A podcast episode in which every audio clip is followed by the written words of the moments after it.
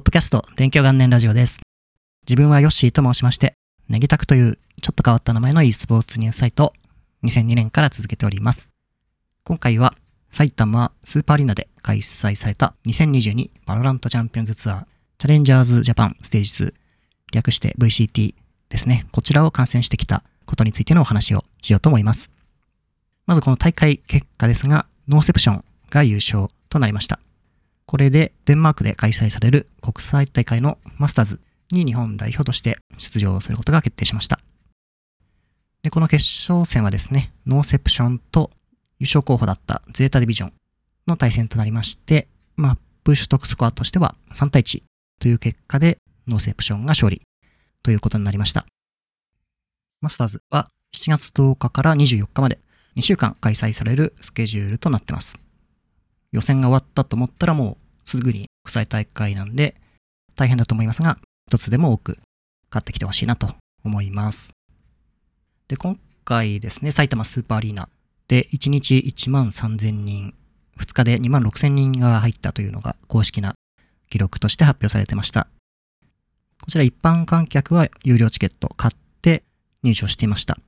あとはですね、ストリーマーの方とか関係者とか有名な方は招待客として入っていて、おそらくこちらもカウントされてると思うんですが、それでそれぞれ1万3000人ずつで埼玉スーパーアリーナは超満員というような状況で試合が行われていました。で、やはり人がたくさん集まると迫力がすごくて、基本的にはまだ声を出さずに応援しましょうっていうことで、スティックバルーンっていう応援のビニールの棒みたいなのを2本渡されてて、それを叩いて応援するような形でしたが、やっぱりですね、1万3000人も集まると、叩いた音がものすごくてですね、かなり迫力がありました。で、今回の大会で自分は取材で参加させていただいたんですが、自分がやったことに関するエピソードを今回はお話ししようかなと思ってます。オフライン取材行くからにはどうしようかなっていうのがいつも考えることなんですけども、その中でいくつかやろうと思って決めていたことがあります。で、その一つがですね、このインパクトがある会場の写真を撮ろうっていうのが一つ目標としてありました。やっぱり埼玉スーパーアリーナっていう会場でさらに1万人以上来るっていうのが事前にアナウンスされてたんで、これは日本の e スポーツにおいては最大規模の実施になります。なので、この会場の様子っていうのをなんかこう迫力ある感じで撮りたいなっていうのがありまして、例えばですね、今後 e スポーツ日本こんなにすごい状況ですよみたいな事例紹介の時に使われるような見栄えのする写真撮りたいなっていうのがありました。で、もう一個はその写真をですね、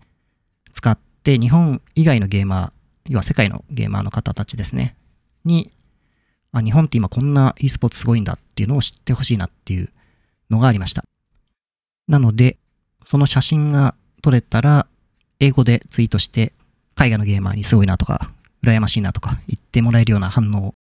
を取れないかなっていうのがありました。なので、まず写真をどうやって撮ろうかなっていうのはいろいろ考えて、その後に投稿のテキストっていうのを事前に作っておきました。内容としてはですね、日本のタクティカル FPS ってネットカフェ大会とかからオフラインは大体始まったんですけども、それが20年経ってついに埼玉スーパーアリーナになって、それを前にしたっていうような内容のテキストを英語で作っておきました。で、次は会場にどんどん人が集まってきて、普通に会場に入っただけでもものすごく見栄えがするんですけど、やっぱりこれがこう満員になってさらにただ座ってるんじゃなくて、こうファンが熱狂してるような様子がですね、写真として収められたら良いなと思ってタイミングを測ってました。で、こういうのをですね、確実に撮ることができるタイミングっていうのがあります。で、これはですね、一番多分最初はオープニングの演出の時ですね。だいたいこれから大会が始まるっていうことで、盛り上がるオープニングの演出が行われるんですが、ここはもう間違いなくわーっとなる瞬間ですね。でもここはちょっと普通に写真撮りたいっていうのがあったんで、このタイミングでは会場の後方の方からですね、写真とか動画撮るっていうのをやりました。で、次にこう観客がわーっとなるのは、ついに試合が始まるっていう瞬間ですね。で、自分はここで写真を撮ろうと思っていて、撮る場所っていうのを検討してました。これまでいろいろな大規模な e スポーツの会場写真っていうのは見てきたんですが、アリーナ形式だとだいたい真正面から上の方ですね、スタジアムだったらこう最上段の席の一番後ろから引いた形で斜め上から下に見下ろすような感じで撮るっていうのが結構迫力ある絵ですね。で、これをやりたいなっていうのもあったんですが、ちょっと上の方のエリアは取材とかの人では入れないエリアだったんで、ちょっとこれは撮れませんでした。3階みたいなところがあったんですけど、そこはゲストの方しか入れないみたいで、2階でも同じような絵にならないかなと思ったんですが、ちょっと高さがなくて、そこまで迫力がありませんでした。で、もう一個あるのが、斜め方向から、なんていうんですかね、試合ステージを真ん中に置いて、こう、対角線上っていうんでしょうか。まあ、そういう感じでカメラの角度をつけて写真撮ると結構迫力がある絵が多いんですが、じゃあこれにしようかなっていうふうにしました。で、試合がそろそろ始まりそうだなっていう時に、写真が撮れそうな場所に移動してって、で、じゃあついにいよいよ第一試合スタートですみたいな感じのことを言うのに合わせて、だいたいお客さんがこうわーってですね、反応して動きがつくんですね。今回だったらバルーンスティックを持ち上げて鳴らすっていうのがあるんで、それを写真で撮りました。で、この時一応一眼レフのカメラも持ってたんですけど、まあそれでも撮りつつ iPhone でも写真撮りました。まあ iPhone の方がすぐツイートできたりとか、意外とこう光をうまく拾って明るい感じで写真撮れるんで、なんか iPhone の方が結果として絵的にはこう、なんて言うんだろうな、輝かしいというか、おーっていう e スポーツの会場っぽいな、みたいな写真になりましたね。後から気づいたら2階の席の一部が右上に映り込んじゃってて、そこはちょっと残念だったんですけど、その写真をつけて用意してきた英語のテキストと一緒にツイートしました。で、これはですね、たくさん反応があって、いろいろな英語とか、結構南米系のツイートが多かったですけど、日本すごいとか、国際大会日本でやってほしいとか、羨ましいとか、いろんな反応がありました。で、さらにこの写真使って、韓国と英語の e スポーツのサイトで記事が作られるっていうのも確認しました。なので、まあ、自分がやりたかったその写真撮って、さらにそれをツイートして、日本の e スポーツとかバロラントシーンすごいぞっていうのを海外の人に知ってもらうっていうのは、思っていた通りに反応を取れて、まあ、知ってもらうことができたんで、これはすごく良かったなと思ってます。あとは、取材に関連するお話としては、今回ですね、勝利者インタビュー会見みたいなものが行われました。これは勝った方のですね、チームがメディアの前にこう登場して、それぞれですね、各メディアが選手とかコーチとかに質問できるようなものでした。これは前回のVCT マスターズっていう国際大会ですでに行われていました。日本からも一応ですね、オンラインで参加できて、自分も声かけていただいたんですけど、ちょっと都合合わなくて全然参加できなかったんですが、オンライン形式では日本のメディアさんも参加されてました。で、今回はオフラインの会場、埼玉スーパーアリーナの会場で、直接ですね、選手たちに質問できるような形でした。で、このインタビュー始まる前にメディアさん結構たくさんいて、まあ、知り合いだと e スポーツの通訳とかライターされてるスイニャンさんとか、e スポーツライターの綾本ゆかりさんとかがいまして、まあ、時間も限られてるんで、どういう質問するかっていうのを事前にですね、スイニャンさんとか聞いてくれて、それぞれ調整して、いろんなことなるべく聞くみたいなことをやってました。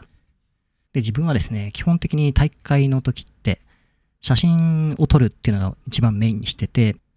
で、写真を撮るためにカメラを構えてると、この試合の展開って、見てるけど、こうなんか頭にあんまり入ってないんですね。細かいところまで。エースが出たとか、1V4 クラッチしたとか、そういうすごいインパクトあることは覚えてるんですけど、なんかあの瞬間にスキル使って前に出て敵倒しましたよね、みたいなこと結構詳しいメディアさんはメモしてて聞いたりするんですけど、自分はその時そういうのは全然わからないんで、そういう細かいところは自分はあんま質問しないんですけど、皆さんがなんかいろいろ質問した後に、こういうこと質問しようかなと思いますっていうのをスイニャンさんとかに話してました。で、実際にですね、勝利者インタビュー始まったんですけど、それではメディアの皆さん質問どうぞ、みたいな感じになりました。でもですね、最初みんな遠慮してるのか質問する人がいなくて、なんか始まったはいいんだけど、こう沈黙した瞬間っていうのが結構最初シーンってなっちゃって、で、これ自分ですね、こういう空気感に耐えられないタイプなんですね。例えば授業参観とかでも、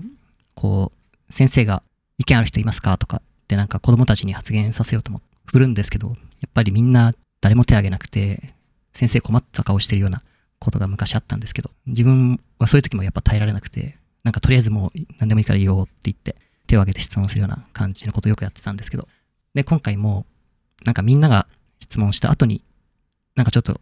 本筋じゃないけど、なんかちょっと違う質問しますみたいなことを言ってたんだけど、いきなりそれを自分がするっていう感じになっちゃいました。で、手を挙げたら、じゃあそちらの方媒体名と質問の対象者を最初に発言してから質問をお願いしますっていうことでした。で、僕のサイトの名前って本当に適当につけた名前だから、こういうふうにですね、名乗ることを想定してないんですね。ネギタクなんていう名前は。媒体名言ってくださいっていうことだったんで、ネギタクという e スポーツのニュースサイトを運営してるヨッシーと申しますみたいな感じで名乗って質問しました。で、ここにいるのってゲームメディアだけじゃなくて、あれだけの規模なんで、新聞とかテレビの人もいたんですね。なので、多分最初に質問したやつがネギタクとかヨッシーとか言ってて、はてなはてなみたいな感じだったと思うんですけど、めちゃくちゃ恥ずかしいなと思いながら質問をしました。でですね、会見が終わった後に、ライターの相本さんが来て、吉井さん、ポッドキャストの最初で言ってる紹介みたいなの、生で聞けてよかったですっていう感じのことを言ってくれたんですけど、なんか自分としては全然そんなつもりなくって、と思ったんですけど、そもそも、相本さん、ポッドキャスト聞いてくれてるのっていうのが、それも驚きましたけど、やっぱりですね、ポッドキャストこれもうすぐ120回ぐらい行きそうなくらい、毎週毎週やってるんで、なんかその言い方とか口が勝手にそう言っちゃって、それっぽく聞こえたのかなと思うんですが、まさかそんな展開になるとは思いませんでした。で、あと会見だとですね、この一緒にやってたスイニャンさんがすごくて、スイニャンさん通訳、韓国語の通訳もやってるから、優勝したNORTHEPTIONで韓国の選手2人とコーチが3人ですね、韓国の方なんですね。で、もうスイニャンさん自分で韓国語できるから、質問もまず韓国語でして、で、日本のメディアの人がわかるように日本語でも訳を言ってくれて、こう同時通訳しながら質問して、選手のこういったやつもリアルタイムでこう笑ったり反応してたりして、それをさらに翻訳してくれてっていう感じで、なんかもうめちゃくちゃかっこいいっていう感じでしたね。とんでもないプレーが出たぞ今！で、韓国のメテオ選手とかジョジョ選手とか、特にバイルコーチがもうめちゃくちゃびっくりしてて、で、質問もやっぱり回答もこうさらっとした感じじゃなくて、しっかり喋ってくれてて、こうなんていうんですかね、やりとりが弾んでましたね。